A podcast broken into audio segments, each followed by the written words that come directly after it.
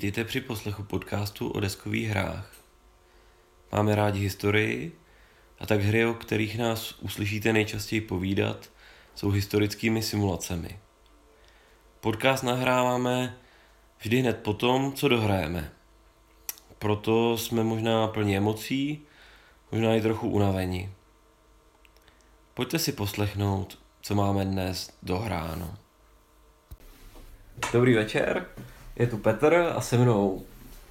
Martin. A Kamil. A dnes jsme dohráli Liberty or Dead. Respektive dohráli jsme druhý večer, hráli jsme to na dvakrát. A co to je za hru? Tak Liberty or Dead je hra ze série Coin pro čtyři hráče. Na jedné straně hraje Brit s Indiánem, na druhé Patriot s Francouzem a je to hra o americké revoluci. Řekneš nám něco dalšího, Martine?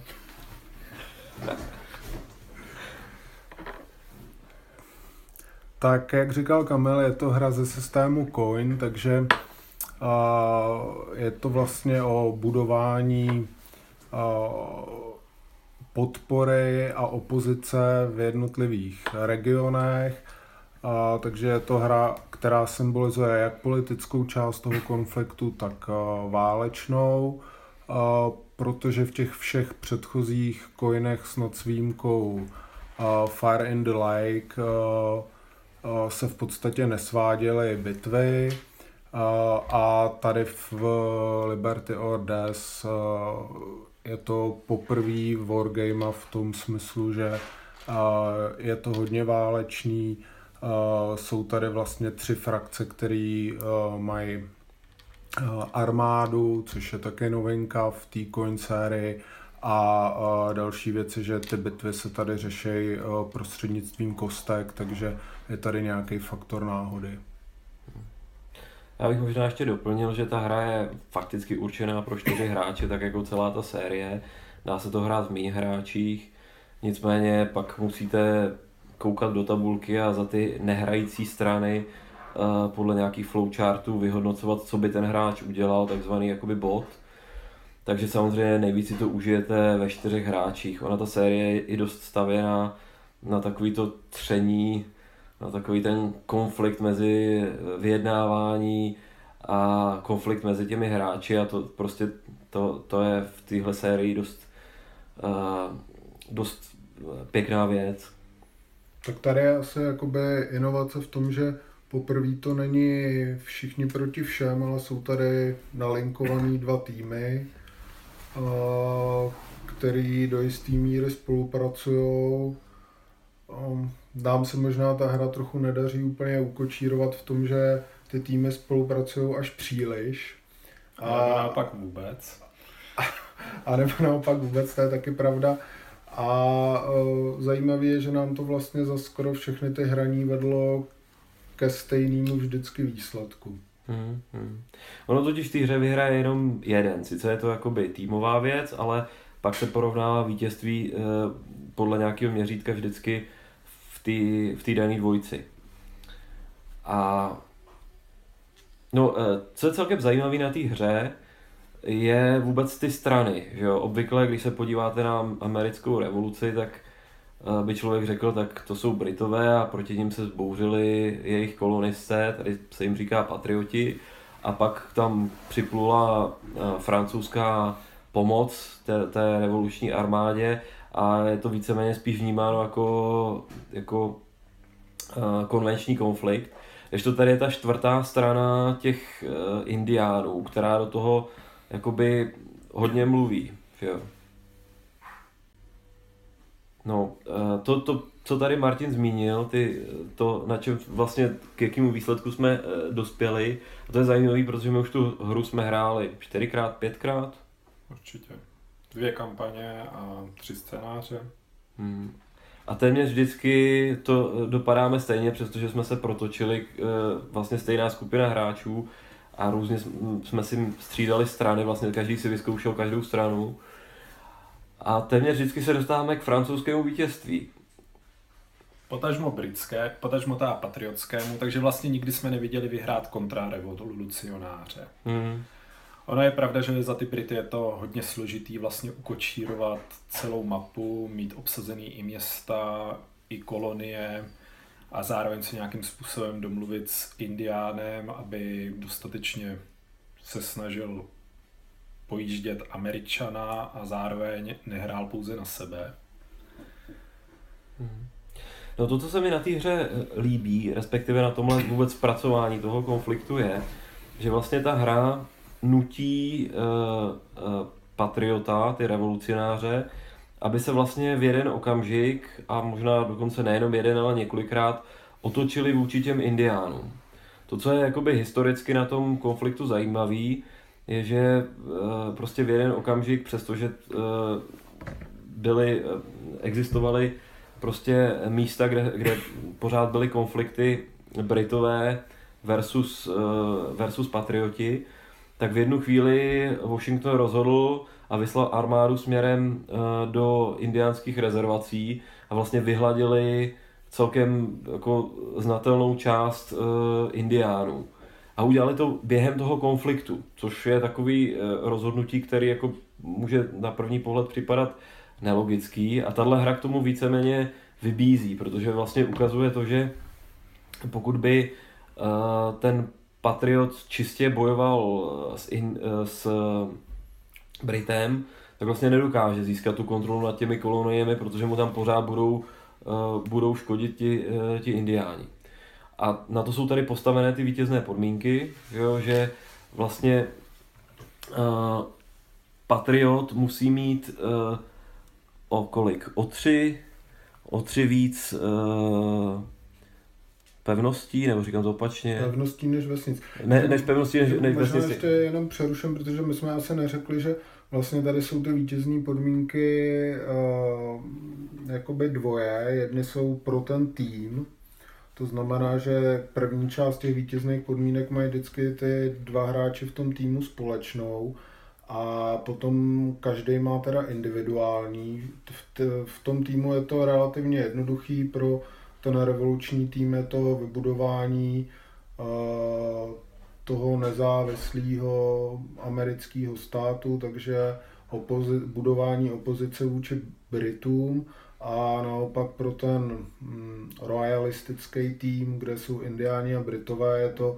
uh, naopak uh, budování podpory uh, britskému impériu. A pak teda jsou ve hře ty individuální podmínky, o kterých mluvil Patr. Hmm, což jsou teda jednak to, to poměřování vlastně, jestli má uh, dostatečnou kontrol vlastně v, pro, v podobě těch pevností Patriot versus kolik vlastně vesnic, to znamená kolik jako těch aktivních uh, indiánů v dosahu těch, uh, těch kolonií má, má indián. Což je to jedno porovnávání a křížem proti tomu je porovnáváním prostě jednoduše ztrát, protože na pozadí vlastně tohle to byl malý konflikt na pozadí obrovského konfliktu francouzů a Britů, globálního konfliktu, tohle je jenom prostě jedno, jedno z bojišť a proto se tady porovnávají vlastně kolik, eh, kolik fakticky vojáků tady ztratí uh, francouzi versus kolik uh, francouzi plus ještě ty, uh, ty kolonisté, ty patrioti versus kolik tady uh, ztratí Britové. A to je ta, přesně ta věc, která se nám nedaří v té hře vlastně zvládnout, že jo. Obvykle totiž to dopadá eh, tak, že vlastně britské ztráty jsou poměrně enormní a eh, díky tomu vlastně Francouz má celkem zajištěné vítězství v tom, eh, v tom revolučním týmu. A nad tím máme tak jako osobně já mám nad tím otazník, protože já upřímně, tím, že jsme to hráli už několikrát, zkoušeli jsme různé varianty a víceméně docházíme ke, ke stejné věci. Možná je to trochu o tom, že to není úplně intuitivní. Tady víceméně to vede k tomu, že hráč Patriota by se měl spíš starat o ty indiány a o ty podporu a svým způsobem limitovat ty boje tak, aby uh, nespůsoboval těm Britům přílišné ztráty. Což je trošku jako není neintuitivní pro, pro, pro hráče. Tak jo, jelikož to byla naše několikátá hra, já bych možná řekl, pojďme to teďka nějak uzavřít obecně, pojďme schrnout vlastně výhody nebo plusy, minusy, ať už Liberty or Des, anebo obecně coin systému, protože to může být zajímavý pro posluchače. Takže začne třeba od Petra, jakožto majitele hry. tak vlastně řekni třeba, co si myslíš, že jsou největší pozitiva na coinu nebo tady na Liberty. Tak já osobně mám tu sérii Coin, přestože mám pocit, že trochu hráče rozděluje, někteří mají strašně rádi, někteří už tvrdí, že už nikdy nechtějí vidět na stole, tak já ji mám hrozně rád hlavně proto, že vždycky jako spojuje uh, spoustu aspektů dohromady. Politické aspekty, ty vojenské aspekty, ekonomické aspekty, protože tady je v každé té hře jsou, jsou nějaké zdroje, přestože je to abstrahované, nejsou tady žádná konkrétní jakoby rozumné částky peněz, ale prostě jsou, bojuje se tady i o zdroje. A jsou hrozně bohaté na, na události, protože se to hraje z balíčky karet, které sice nedržíte v ruce, ale jsou, ale jsou na stole, takže pro mě jakoby coin je hrozně zajímavý tím, že, že do každého toho konfliktu, který v tom byl zatím namodelovaný, tak vám o tom řekne poměrně hodně. Jo, včetně, včetně téhle hry, ať jako si myslíme o tom, jak se nám to vychází nebo nevychází, nebo jak se nám to dobře hraje, tak přece jenom nám to hodně, hodně řeklo. A to mám teda hrozně rád na té sérii. No. Závěrečný slovo k téhle hře bych si ještě nechal. Dobrý.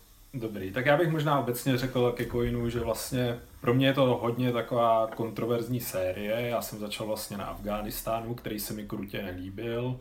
To je hra a, Distant Plane. A pak jsem se přes Větnam propracoval až tady k Liberty, který mi zatím přijde nejlepší hra v celé sérii. Co mi obecně na té hře a třeba konkrétně na Liberty přijde skvělý, že nádherně ukazuje to, jak bylo složitý vybudovat ty aliance, jak v podstatě Byť se to zdálo být logický, to spojenectví francouzů s patriotama, hmm. protože francouzi chtěli primárně oslabit Brity a vlastně jim ani tolik nešlo o celou Ameriku, chtěli pouze možná tu Kanadu, tak to tady ukazuje, že ty francouzi mají trošku jiný zájmy než ty patrioti, jakoby, a i to ukazuje tu historii, že ty francouzi vlastně ty američany považují za takový nějaký příživníky a prostě někoho, koho můžou pouze využít a vlastně v podstatě je moc neberou vážně. A i historicky měli američani z té aliance strach, ale nakonec se jim vlastně vyplatila a získali tím svoji revoluci. A potažmo někteří říkají, že v podstatě Francouzi si získali taky svoji napoleonskou revoluci i částečně díky těm konfliktům. Hmm. Takže to ta hra zachycuje úplně bombasticky. Mně se obecně ještě hodně líbí na Liberty, že je to první víc válečná hra, že už to není, že tu nejsou deterministické boje, ale trošku se to hází kostkou a vnáší to do toho prostě ten borgamistický šmrnc, kdy ta kostka tam vnáší nějaký další element přiměřený náhody. Tak jo, teďka už to předám tobě, Martine. Tak já jsem prošel asi všema dílama té série Coin. Liberty se mi líbí asi nejvíc, většina těch důvodů už tady zazněla. Je to prostě ta historičnost, která u všech těch coinů je jako bezvadná. A u toho Liberty tomu není jinak, prostě ta stavba toho balíčku, kde prostě máte vlastně ten balíček událostí složený z několika časových epoch, takže ty historické události vám nastávají v té hře zhruba ve stejném ve stejném pořadí, jako tomu bylo ve skutečnosti a přitom ale je to dostatečně variabilní tím, jak velký počet těch událostí v té hře je. A, takže to je prostě na tom bezvadný. Bezvadný je to, o čem tady mluvil Petr, že prostě člověk se o tom konfliktu spoustu věcí dozví, u toho coinu vždycky prostě je doplněný nějaký historický background ke všem těm kartám, takže to je i příjemný prostě u té hry studovat. To Liberty prostě je to, je to, je to z toho, z toho, z té série zatím bych řekl prostě nejlepší, je, aspoň pro mě, je to prostě wargame a líbí se mi to, že to je jako týmový, u těch některých předchozích dílů té série byl trošku problém s tím, jak byly některé frakce navzájem nucený spolupracovat, i když to jako úplně uh, nedávalo jako z pohledu té historie nebo v případě toho Afghánistánu i reality smysl. A, a spíš to bylo o tom, že jste byli nucený spolupracovat, abyste tu hru vyhráli, tak tenhle ten problém jako do jistý, nebo spíš abyste zabránili vítězství někoho jiného, tak tenhle ten problém částečně v tom v Liberty odpadá a to je pro mě prostě veliký plus, protože u těch některých her typu toho Afghánistánu si myslím, že to jako úplně dokázalo jako zabít ten, ten realistický pocit z té hry. Okay. No, já bych jenom doplnil, že eh, tady v tom se úplně neschodneme, já mám skoro a distant plane, to znamená ten Afghánistán jako možná druhý nejoblíbenější ten coin, ale jinak Liberty já se podepíšu po to, že je to taky moje nejoblíbenější uh, hra z té série. A možná je to nejoblíbenější, protože ona je taková, je, uh, je taková, jako, skoro to přináší takovou tu pseudo romantiku té doby. Je to prostě, už je to takový vzdálenější konflikt, už prostě eh, to vnímáme jinak, než, eh, než když to srovnám jako první ze, ze série Indian Abyss, tak to je prostě nedávná Kolumbie, nebo skoro současná Kolumbie, drogové kartely, prostě to ne, není jako téma, který je zajímavý proskoumat, toto jo, ale Není to téma, k, o kterém byste chtěli vidět nějaký hezký romantický film, když to tohle to už je přece jenom jako věc, která jako postavila Spojené státy americké a, a uh, už je nám to natolik vzdálený, že o tom máme trošku ty romantické představy a mám pocit, že toho ducha ta, ta, ta hra má. No. Taky a... se mi na tom líbí to, že vlastně ve srovnání s těmi, uh, s těmi jinými coiny je zvláštní, že tady jsou stejné mechaniky, ale eh, a stejné komponenty, kostičky, takové ty cylindry, které představují eh, tady milice nebo indiány a, a eh, podobné mechanismy, ale já s tou vůbec nemám pocit, že by to bylo jakoby stejné. Mám pocit, že se to prostě odehrává o několik set let dříve a že se, to, že se tam děje to, co se, to, co se tehdy dělo, že ten model je prostě, prostě hezký. Takže za mě pro tohle to asi taky a herně je to, je to, je to podle mě tak, taky, taky super. Takže pro mě taky nejoblíbenější coin a já musím říct, že mám rád uh, coin všechny. Mám na nich rád i to, že těch čtyřech lidech je vždycky takový, že tam ty emoce lítají při té hře, to jsme si dneska poměrně slušně taky vyzkoušeli. A, ale o tom to je, o, to, o, to, o tom větší zážitek to potom je. Já ještě, když tady koukám na tu rozloženou hru před náma, tak e, mně došlo, že jsme vlastně nezmínili ještě jednu velikou inovaci, která v té hře je, a to jsou velitelé, který jsou, který jsou snad poprvé, myslím, v Coinu tady, že nikdy, nikdy předtím mm-hmm. nebyly, nebo respektive, když tam byly nějaký historický uh, postavy, tak figurovaly právě jako nějaká ta karta události. A tady má každá ta strana k dispozici svého velitele, dokonce některé ty frakce mají těch velitelů víc a v průběhu hry se jim můžou měnit a tak, jak se do toho konfliktu zapojovali a, a odcházeli z něj. Každý ten velitel, kromě toho, že přináší nějaký bonus do té do boje, tak má ještě nějaké svoje speciální schopnosti, zase jako které jsou unikátní pro tu frakci, případně pro toho velitele v té dané frakci, takže to je jako další inovace, která určitě prostě tu hru jako zase zpestří a odliší trochu od těch jako předchozích dílů, dílů té série. Tak má, a má hrozně krásnou mapu. To, po to se můžeme podepsat asi všichni, že je to má... zatím nejhezčí hra z celé série, karty jsou krásné. Ano, Mapa je krásná. Jedna z nejhezčích map vůbec, jako mám pocit, to si někde najděte na internetu a podívejte se.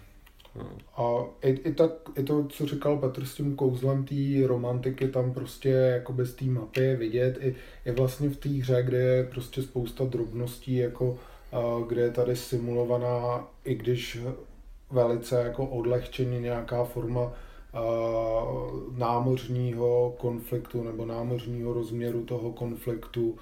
Hmm, hmm. Ještě musíme říct, že Petr nám vždycky tu hru zpestřuje tematickým soundtrackem, což je něco z té doby, takže nám tu často hrají britské válečné pochody, indiánské songy.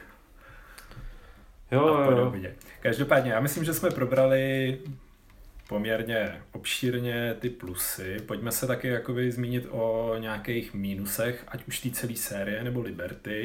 Možná bych teďka otočil pořadí, takže ať začne Martin. A, tak já už jsem o tom asi největším mínusu jako trošičku mluvil, co mě prostě vždycky jako v těch předchozích dílech vadilo, je to, že uh, v jistou chvíli se tam prostě snaží ty ostatní frakce zabránit vítězství někoho a uh, což by bylo ještě docela v pohodě, ale někdy jako zcela vědomně a plánovitě spolupracují jako uh, síly, které by spolu v, v realitě asi jako nespolupracovaly. Mě to jako nejvíc pálilo v tom Afghánistánu, ale, ale samozřejmě jako přítomný to bylo ve všech, ve všech dílech uh, té série Endan Abyssem uh, počínaje. Uh, když to vztahnu jako k Liberty, tak tady to úplně není, právě tím, že to je nalajnovaný trošičku do těch týmů. Nicméně stejně v jistém okamžiku jako nastává jako situace, kdy vlastně jste tak trošku nucený podtrhnout toho druhého v tom týmu. A to se mi možná ne úplně líbí. Dobrá, tak já budu pokračovat. Určitě podepíšu to, co říkal teďka Martin, byť, jak řekl, Liberty to nejvíc odstraňuje, ale pořád to trošku je, ale ono je to obecně podob, jakoby nějaká vlastnost her, který se hrajou v multiplayeru a může hmm, vyhrát pouze jeden hráč. Co jakoby je ještě potřeba zmínit, a to, na to jsme dneska v jistý míře narazili, že vlastně může se vám stát, že vás ta hra nenechá moc zahrát, že v podstatě jste neustále poslední na tahu a vlastně se tak nějak tou hrou protrápíte, protože vám nechodí karty, když to tak řeknu. Určitě pořád se to dá hrát, ale vlastně může vás to nějakým způsobem limitovat a může to, řekněme, do jisté míry snížit ten zážitek z té hry. Jinak, já bych ještě řekl, že občas jsem měl pocit u těch předchozích coinů, že ty vítězné podmínky byly jsem tam nastavený, řekněme, dost umělé, že v podstatě tam jakoby dost často je tam vlastně spolupracující stranou Američan, ať už třeba v tom Afghánistánu nebo ve Větnamu a že ty jeho zájmy jsou takový, takový nějaký zvláštní a ta lokální vláda ho neustále ožírá, prostě krade a ten Američan se k tomu neustále tváří netečně a snaží se tak nějak bojovat za ty jejich zájmy a je to prostě až občas takový, pro mě osobně to bylo třeba umělý, tady mi to přijde asi nejmíň, víc samozřejmě pořád se můžeme bavit o tom, proč je tu zrovna vyvážení byli Američani versus Indiáni na nějaký počty pevností a počty vesnic, ale je to prostě nějaká abstrakce a, a dá, se, dá se s tím žít a dá se s tím zatím žít jakoby asi podle mě nejlíp z těch všech her v tom systému. Hmm, hmm.